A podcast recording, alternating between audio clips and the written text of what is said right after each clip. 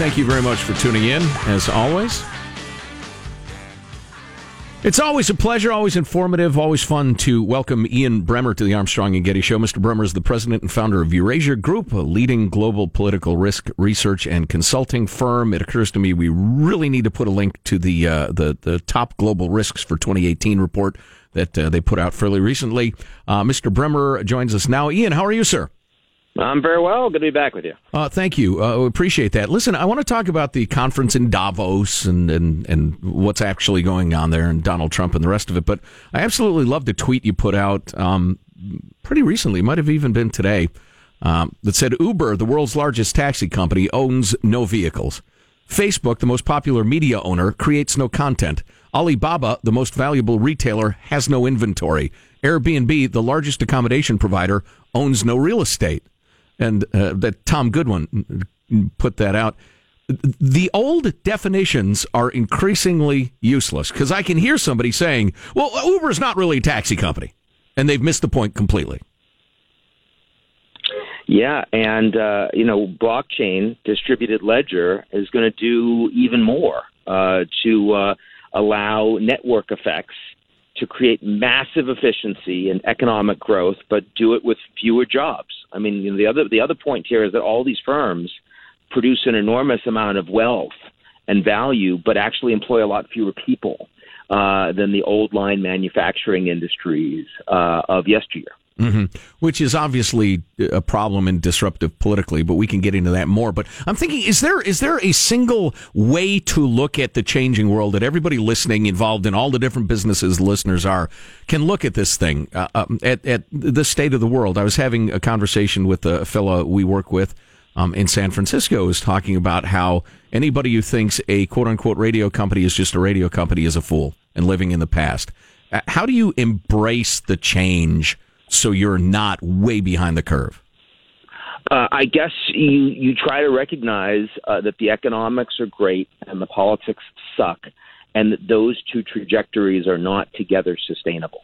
So if if the people running the firms don't find ways to ensure that they can better align with the politics, they can make people realize that that growth and free trade is beneficial for them, then ultimately the liberal democratic models and the free market models that our politics and economics uh, have grown together. Uh, they're not going to be sustainable together. Well, that's interesting, and that's really chilling. I saw you also tweeted a chart of um, the decreasing belief uh, that it's essential to live in a democracy. In a democracy, right? Yeah, yeah that's the tough. Yeah. Uh, go ahead. Sorry. No, well, I mean, you know, part of that is because you know every every generation has to learn that democracy is not something that runs by itself. You need to actually fight for those values, or otherwise they erode. And you know, younger people um, didn't live with the threat of the Soviet Union, the Cuban Missile Crisis, potential Armageddon. Uh, didn't necessarily see that there were alternative ideologies that were necessarily threatening them, and they don't necessarily think that they get a lot uh, from their governments. A lot of their uh, institutions they think of as less legitimate and less legitimized. And so, as a consequence, whether it's in the United States or across Europe, you ask people in their 20s, do they think that living in a democracy is essential? And they say, nah, not really a priority. Well, right. Well, it reminds me of asking somebody who hasn't been sick for a very long time how important their health is. You know, they're going to exactly. have a very different answer than somebody who just beat cancer. Um, yep. So, well, it's uh, affluenza once again. So let's talk a little bit about the, the big conference in Davos, the economic conference. What actually happens there? Does the Bilderberg Group get together with the uh, the Illuminati and, and decide all our fates, or what? Look, the, the deep state meetings are so secret right. that the, those panels are not even on the agenda. That's just a lit. I, I just assumed that you you knew the back door to sneak into and cock an ear and find out what they're saying.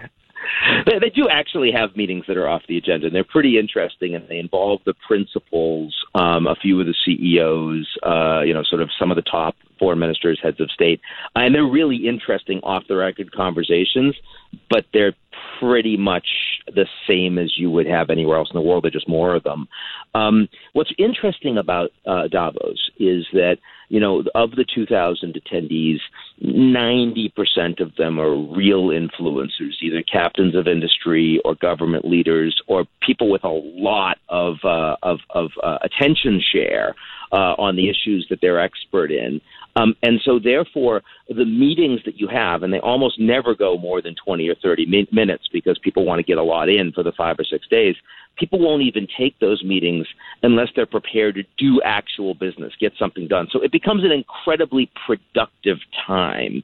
Um, but it's not like there's a global agenda that gets advanced. It's not like the public meetings are, you know, sort of making a big difference for the state of the world. And that that's because global environment is much more fragmented. It's not the fault of the WEF or the fault of any you know sort of institution itself. It's more the way the world is heading. Ian Bremmer, president and founder of Eurasia Group, is on the line. Uh, I'm afraid of geeking out too far on this stuff because I find it so interesting. But uh, I've been reading a lot about uh, China uh, becoming increasingly influential, for instance, in Africa. Some would say at the expense of the United States.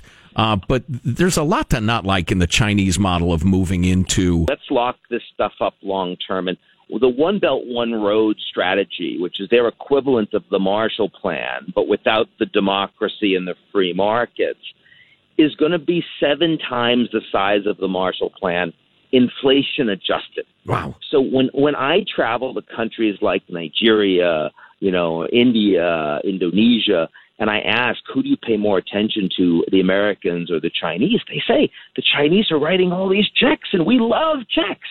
But you know, the fact is that Chinese don't promote democracy. They don't promote human rights. They're not interested in a free market. Um, they have a state capitalist economy, and when they write checks, this is a commercial quid pro quo. They expect these countries to take on, not just buy their goods and use Chinese labor, but also take on Chinese standards for doing business. And as that happens, American companies doing business in these countries, or, and Western com- companies generally, are going to have an increasingly hard time. That's a real problem. Well, is it fair to say that the Chinese are acting uh, uh, in a lot of ways similar to the colonial powers in that they go in, they exploit, although they write bigger checks.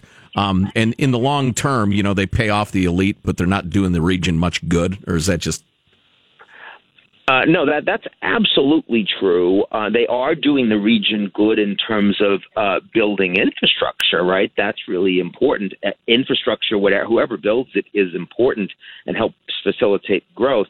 The quality of the Chinese infrastructure tends to be a lot lower than that of uh, the United States and, and the European countries. Um, but ultimately, sure, first and foremost, they're thinking about resources commercial gains, what their country needs. And in that regard, it feels a lot like, you know, 19th century Europe, early 20th century Europe in the United States. Ian Bremmer, president founder of Eurasia Group, with us. Uh, let's get back to Davos. Uh, what do you suppose is the the overarching attitude about Donald J. Trump coming to visit? What do you expect uh, to see and hear? Well, uh, look, he he is um, not popular uh, in the Davos group. He's got 40% approval ratings in the United States. His approval rating at Davos, if there was such a thing, I'm being generous by saying five percent, right? Um, and that mm. is because many of the things that you know Donald Trump has done internationally are literally some of the only things that have brought uh, the world together against him. I mean, when Trump left the Paris deal, I mean, literally every other country in the world disagreed with that. I am hard pressed to find anything else in 2017 that you can find every other country agreeing on. and literally. And so, I mean, the fact is that, you know, at the WEF, at Davos, you will find a lot of CEOs that are happy with regulatory rollback under Trump. They're happy with the tax cuts. They're certainly happy with the growth. But on the global stage, outside the United States, how do they feel about Trump? They can't stand him. They're happy he's coming because it shows that the meeting is relevant and the place to be and it brings more attention to it, but they really don't like him. And they'll make that very clear. The speeches that have been given at Davos, the big ones so far, Angela Merkel uh, this morning, the German Chancellor uh, Temer, the Brazilian uh, President Justin Trudeau, the Canadian Premier uh, Narendra Modi, who opened the conference uh, from India.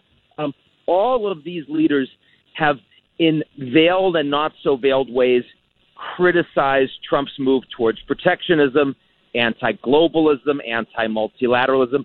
They're all taking their shots at the American president. Not that Trump necessarily cares a lot personally, but that's the environment he's heading into. It, he's not a he's not a globalist, and if it was Ban- Bannon, if Steve Bannon were still in power, Trump would not be going. But since he's gone, you know, Trump's issue, Trump's interest is all the media is there, all the leaders are going. I need to dominate the headlines. That's why I'm going, and I, I don't think it's any more strategic than that.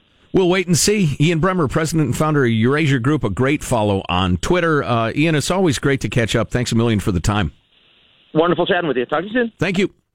Uh, yeah, sorry there. I was geeking out on a, the whole African development thing and Chinese influence in the globe because I find it so interesting. But, um, so yeah, yeah, yeah.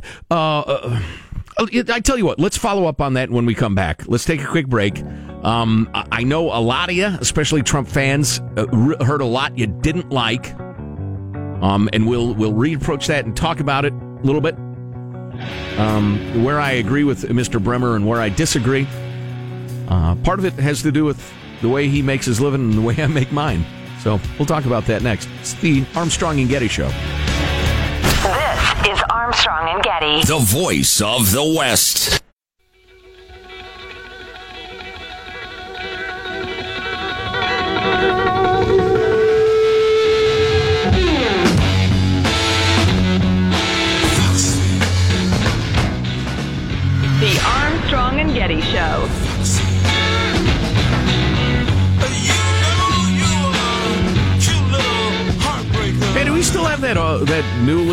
Unearthed or released Jimi Hendrix song around? That was pretty cool. Uh, it's just Jimi, uh, you know, playing his guitar. But uh, yeah, drag that up sometime. Hey, we don't have to do it now. But uh, welcome to the Armstrong and Getty Show. Just talked to Ian Bremmer of Eurasia Group. Couple of uh, texts worth mentioning, Sean. Yeah, we got uh, one texter chiming in. World leaders at Davos don't like Trump because he calls their asses out. Right. Another one. Uh, don't agree with everything uh, Ian Bremmer says, but great to hear opposing view of the of the globalist uh, view. Uh, Sure. Good interview. Yeah, okay, that's nice. Uh, so, real quickly before we get into that stuff, because once I get started, it's tough to stop me because I, find it so interesting. Uh, so uh, Ian was talking about uh, African countries, and he used the uh, the colorful descriptor that the POTUS used the other day, a shizzle hole, if you will. And uh, I know uh, people listening online heard it, and I don't know if some people in various places may have heard it. You know, look, it's been printed in, in every newspaper in the country practically, and it's on the cable news and the rest of it, and everybody's going to be fine. If your kid runs around saying shizzle hole, shizzle hole, shizzle hole all day and bringing uh, ignominy and embarrassment to your family, I apologize for that because that's not cool. But uh, let's all not pretend that uh, a big it, it was a big deal. In fact, Michael, I was going to tell you to let it go. But I thought, no, I can't figure out what button to press to tell you that before I before you hit the the uh, button, and I don't want to yell it in Ian Bremmer's. Yeah, it's too late. So anyway, uh, we're all going to be fine, everybody. Uh, so okay, so the one thing, and I swear, I would love to hear Ian Bremmer, and um, I'm not qualified to do it. I mean, I could hack away at it, but maybe not a Steve Bannon, but somebody in a very sober way talk about uh, globalization and the pros and cons. And uh, Trump will call them on some of their crap, no doubt, at Davos. For the longest time, because I studied economics and international relations back in my schooling days, and have actually, you know, practically every day since then. I just they nobody, no giant expensive institution gave me a piece of paper for it. Uh, since you know back in the day, but anyway, uh, I bought for a long time the indisputable truth that globalization and global trade grows economies. Uh, and by leaps and bounds, I mean a lot. Uh, more at some times than others, and absolutely more in some places than others. Uh, so yeah, the econ- the American economy grows by ten percent uh, per whatever uh, because of global trade. But the problem is politically, and this is what he was talking about: the economics of it being good, the politics of it being terrible. Is uh, that globalization causes enormous dis- disruptions within a country?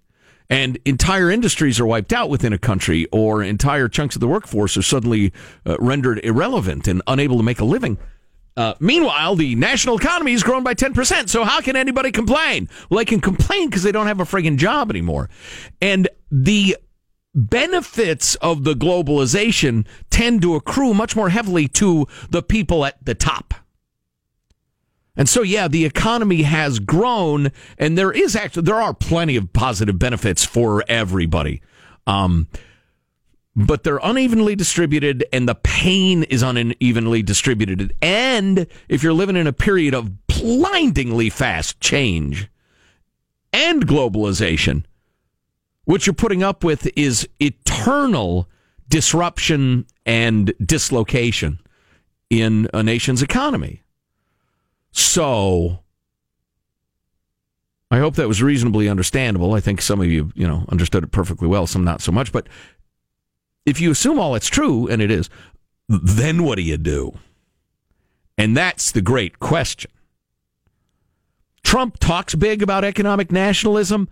I think he's way more moderate than than you know, like uh, well, people who oppose him would like you to believe. He did that thing with the uh, the tariffs on the solar panels yesterday or the day before. We'll have to see how that works out. The uh, the uh, what do you call him? The uh, minister of energy or whatever his title is in California freaked out and wet his pants. Uh, we'll have to see because there's no there's no doubt that China dumps goods on the market, artificially lowered prices, government subsidies, et cetera, and, and that's bull crap. It's not supposed to happen. It's illegal. And I'm I'm if if that's what Trump's doing, standing up to that, I'm glad he is. Um, but so, well, enough of that. Enough of that. It's it's hard though. It's really hard, and and it's harder because a lot of political creatures are making their bones. They're getting their contributions and the rest of it from the people who are benefiting most from the globalization. So they're going to spin it that it's it's good for you, um, and it's not always bad for you. There are those who are you know so conspiratorial about it that they say it's always bad, but it's not. Uh, I love this though. I mentioned this at the outset of the interview. Uber, the world's largest taxi company, owns no vehicles. Facebook, the most popular media owner, creates no content. Alibaba, the most valuable retailer, has no inventory, and Airbnb, the largest accommodation provider, owns no real estate. Um, all unthinkable notions just 20 years ago, and 20 years, the blink of an eye. Um, so, tell you what, you just we were talking in kind of philosophical tones about expectations the other day uh, more on kind of a personal micro level, but boy, in terms of careers and commerce and business and the rest of it, I don't. I think I think we all have to be more less CEO sitting at a big desk, kind of the uh, the image of the old timey CEO, and more NFL quarterback in the pocket, kind of dancing on our toes and glancing wildly around to see what's going to happen next. It's just the only way to run a business at this point. Um, and and just you just can't cling to the past. You can't anymore. Uh, the other thing that we mentioned briefly in the interview that uh, Ian tweeted about was the percentage of people who say it is essential to live in a democracy. In the United States, in, nine, in the 1930s, 75% of people said it is essential to live in a democracy. 75%. Uh, and then they have, for some reason, the 80s is where this ends. Well, he was the the quote was, "Oh, dang millennials." He was showing that this kind of trend was happening before Oh yeah, oh yeah, yeah. Okay, right. Existed, but in the '80s, it was already down to barely thirty percent. That is purely a function of you smug pricks. Sorry, that was unnecessarily hard. Yes you smug pricks, not understanding what you have and what you don't have, which is the uh, oppression of a totalitarian government, or the, the suffocation of socialism, or the nightmares of communism. Oh, yeah. Okay. Yeah, trade in democracy. Go live in China. See how you like it. Marshall, what are your headlines? All right. Trump slamming Senator Chuck Schumer calling him crying Chuck. That and more coming up minutes from now. Armstrong and Getty. Crying Chuck. Fantastic. I'll look forward to it. Marshall has news next. Armstrong and Getty Show.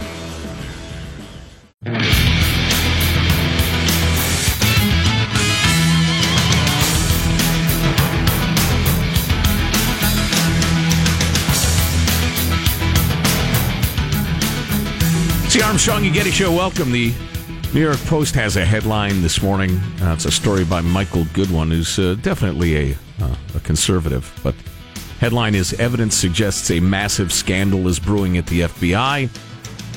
Uh, we'll have a little more on that. We talked about a lot yesterday. Let's see if we can get to that. More Ian Bremmer reaction. Best stories to live in the world. Plus the charming and delightful Republican Representative Patrick Meehan of the Ethics Committee, who used taxpayer funds to settle a sexual harassment claim against him, uh, and he was the guy who got to approve that. Oh, So he's on the Ethics Committee. That seems All like a flaw. Yeah, absolutely beautiful. There's your uh, there's your government. That's what you're looking to to give you a, a fine and, and happy life. Always look to the federal government because they'll solve all your problems. Marshall Phillips has the news. Marsh. Well, President Trump slamming Senate Minority Leader Chuck Schumer following his decision, Schumer's decision to pull funding for a border wall from negotiations over DACA. Trump tweeting last night, doubling down that funding for a wall is required as any part of a potential deal. Trump's tweet reading, Crying Chuck Schumer fully understands, especially after his humiliating defeat, that there is no wall, there is no DACA. We must have safety and security together with a strong military for our great people! Exclamation point. Yeah, Crying Chuck saw the left wing of his party go into absolute apoplectic fits over the stupidity of the shutdown and then the uh, uh, caving, uh, or so it was seen on the left. And he is desperately trying to recapture his left wing bona fides Yep. with this whole there be no wall. I offered it, now I'm taking it off the table. No, you offered to authorize it, but not appropriate it, meaning you offered nothing. And Trump finally got advised by his advisors, which is what advisors ought to do. Yep. Uh, that, that whoa, whoa, whoa, dude, no, no, he didn't promise you what he thinks he promised you. And so when the deal fall, fell apart, of course it was going to fall apart. So uh, back to square one. But keep just remember, both parties want to deal with this. Nobody wants to ship those people out. Nobody, almost nobody. Chilling warning about North Korea's ability to hit the U.S. with a nuke from the CIA Director Mike Pompeo. He was telling CBS News how close North Korea is from nuclear strike capability against the states. a handful of months. I hope to be able to say it a year from now as well. The United States government is working diligently to extend that timeline. So, according to uh, Pompeo, a handful of months away before the uh, the realism sinks in and becomes, uh, you know, uh, a real threat. Interesting. I don't want to distract from that because it is chilling, and uh, we all ought to uh, quake in our, our, our shoes over the prospect of a North Korean attack. But uh, Joby Warrick did a really good piece in the WAPO in December that I've been holding on to Yeah. ever since that nobody paid any attention to. I heard no talk about it. Five months before North Korea's first nuclear test in 06, U.S. intelligence officials sent a report to Congress warning that secret work was also underway on a biological weapon. Ooh. The communist regime, which had long ago acquired the pathogens that cause smallpox and anthrax, had assembled a team of scientists that seemed to be lacking in certain technical skills. But they've made leaps forward, and, and the headline of this article is Microbes by the Ton. Officials see weapons threat uh, biological weapons threat as North Korea gains biotech expertise. They think there's a more critical danger of that than nuclear attack. But nobody's talked about that, that they are, you know, Saddam Hussein gone wild with uh, biological agents and chemicals and the rest of it. And the problem is they may, well, because they're desperate for cash, sell them to really bad people around the world. So Wow. let's hope they don't. Gradually warming up to the new age of getting around. Nearly two thirds of Americans say they're afraid to ride in self driving cars, but that's actually far fewer than a year ago.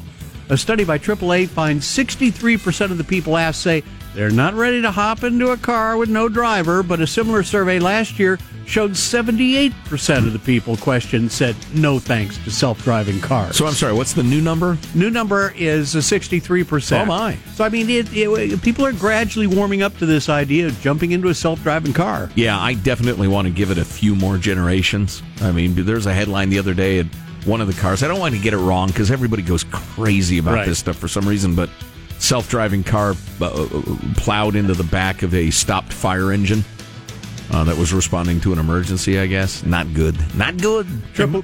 One of my favorite examples of kind of the, the conundrum of the self driving cars is if you ask people, should a self driving car, you know, drive itself off a bridge to save a bus full of children? Right. Sure. Everybody says, yeah, that makes sense. But if you ask people, would you buy a car that drives you off a bridge to save a bus full of chil- with children? Sure. People say, no, I wouldn't buy that. Right. That's an interesting bridge that they have to figure out how to get by. Yeah. Well, I hope that doesn't happen a lot. The, the children in the bridge and the car and the rest of it. Let's let's pray it doesn't. A report out now says Netflix spent $39 million on shows it didn't release because two leading men, Kevin Spacey and Louis C.K., were accused of sexual misconduct. Thirty-nine million worth. Yep. Yikes. Company's latest earnings report showed the $39 million charge in the final quarter of 2017 for, quote, unreleased content we've decided not to move forward with. Although Netflix didn't specifically name Spacey or Louis C.K., those two men were on the shows that were canceled. The company has confirmed that harassment allegations contributed to its financial write down. Okay, I have to pay off the Black Lives Matter story I've been teasing since Okay. like six o'clock, but also need to get to this story. What is the what was last year the biggest corporate lobbyist in Washington D.C. in 2017? The single biggest check writing spender on influence in D.C. What company? Could I make a general guess? Well, I, I, I'll tell you. Uh, I will tell you the reason I bring it up. The reason I was surprised is, Okay. you know, everybody is picturing, you know, oil, oh, the banks, the evil banks, the big banks, Wells Fargo, trying to give Right. uh, Goldman Sachs. Goldman said the unions, The, the Coke, the the Koch Koch brothers, the Koch brothers. George Soros, whatever. of course. It was Google, What?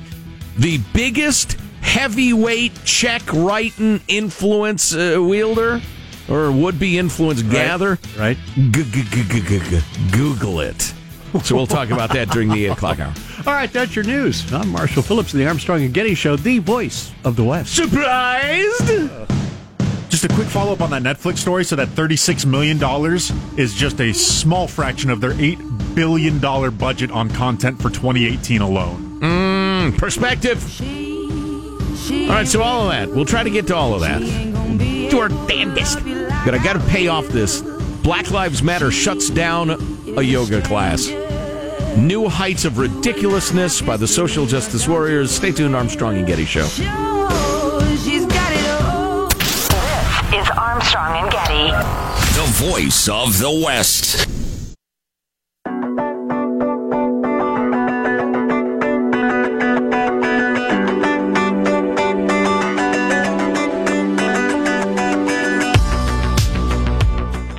Armstrong and Getty Show.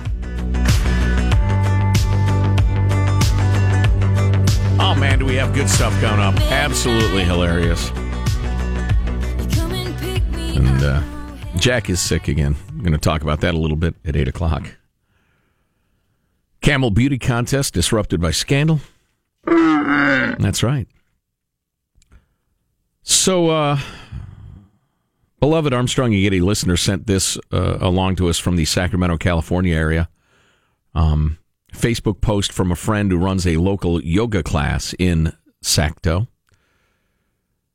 This post is in regard to the events surrounding the cancellation of my rap yoga class. If you are not aware, a local yoga studio owner, the local chapter of Black Lives Matter, and others complained that the class appropriated black culture. BLM threatened to protest the class if we didn't cancel. Now, a person or two complained, I guess, and they canceled it. And the rest of this post is somebody desperately trying to avoid controversy because they're running a business that is probably on a shoestring. If you've never owned a business, it's really, really hard not to go out of business because it's expensive and you desperately are trying to find customers, blah, blah, blah. And so this person really wants to avoid controversy. I can respect that and I will not drag them into it. I'm not speaking for them. They have no idea I'm going to be talking about this. I will also tell you this. Unjustified police violence against any citizen of a free society is unconscionable and should be uh, rooted out always, regardless of the color of skin. And there's absolutely a history of uh, black people um, being on the receiving end of unjustified uh, violence. White people too, but a lot of black people. And so, as a libertarian type, I'm I'm I'm with y'all on trying to have responsible, ethical, constitutional policing. Okay. I will tell you this though: the idea that a yoga class specifically for people who love hip hop music is somehow appropriating black culture is idiotic. It is absolutely idiotic. If you are right, if you are right, I will join your righteous battle. And we have only one choice. We can't let radio stations in majority white markets broadcast hip hop music because they are selling commercials, they are making money off of black culture. They are doing precisely what this yoga studio dared to do. They Yoga are, routines. They are, that's right, Mrs. Clinton. What they are doing is they are playing hip hop music often made by black artists for people who like it. And those people do things while they are listening to the music, and we can't put up with that another second. In fact, the only way to protect black culture is to forbid it being aired anywhere where white people or Asian people or the Hispanics might hear it.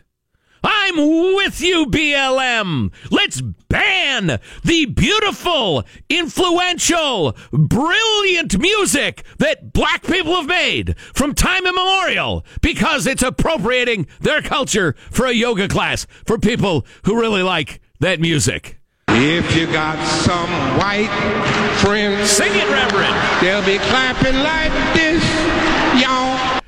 It's almost impossible to parody you social justice warrior Looney Tunes.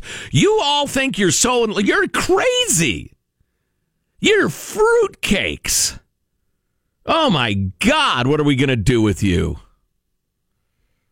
Give you your constitutional rights and express your opinions, actually. Why don't you ask Jay Z what he thinks about white people listening to his music? I'm thinking he's in favor of it. God, that's just so dumb. You're so dumb. Moving along. I don't know. I don't think anything more needs to be said. I feel bad for the gal running the yoga studio who's terrified that she will be protested and go out of business and be seen as quote unquote racist because that's a, you know, oh my God, if uh, nobody would ever call somebody racist unless they were one. So we can only assume that she is a racist and her yoga studio is a racist, blah, blah. It's just unbelievable. It's uneffing believable.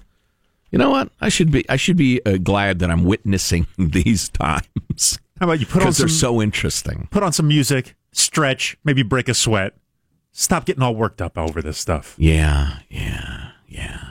I got to start doing the yoga. I need to increase my flexibility. My buddy told me about this yoga class that's like not the strenuous stuff. You just kind of lay there and you stretch the whole time. Yeah. That's all it is. And I need that so bad. I Yeah. got to do that. I got to do that. I've done a handful of yoga classes because I too am inflexible and I re- recognize that as being bad as I grow older. Oh yeah, it gets worse and worse. and Um, I know you were really into cat yoga for a while, where you bring your cat and you let it climb all over you, and it's, And you its mimic the tail- poses that the cat does. Exactly. That's the cute part. And they swish their tail in your face and everybody laughs. It's just wonderful. Anyway, so Jack isn't here today. Uh, well, he was here today.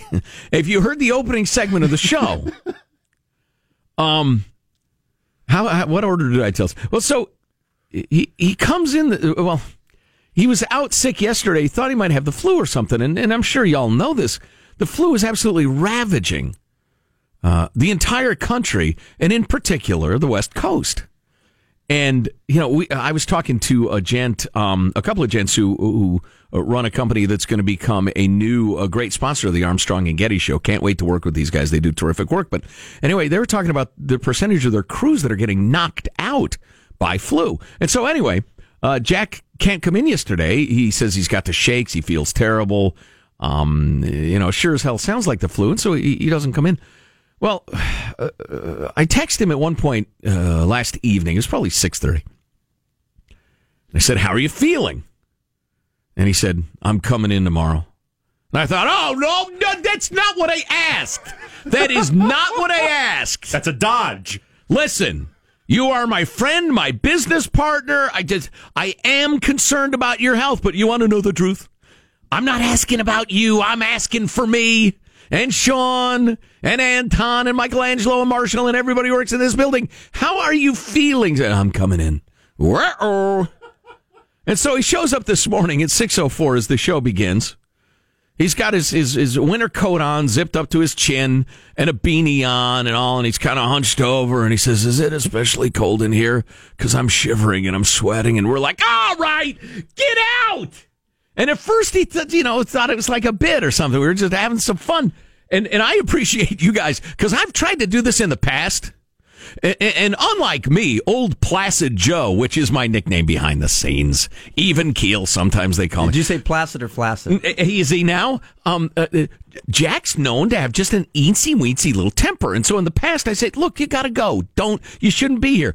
And everybody else who works on the show just sit there quietly, like looking down, like they couldn't hear the conversation, not wanting to weigh in. Well, today, evidently, you know, the uh, the regional crisis is acute enough that uh, everybody else joined me and said, "Yeah, go, get, go," and and I said, "Well, it was. I guess I said it after uh, after he left that um, I don't know how it was at anybody else's house among wives, girlfriends, kids, whatever.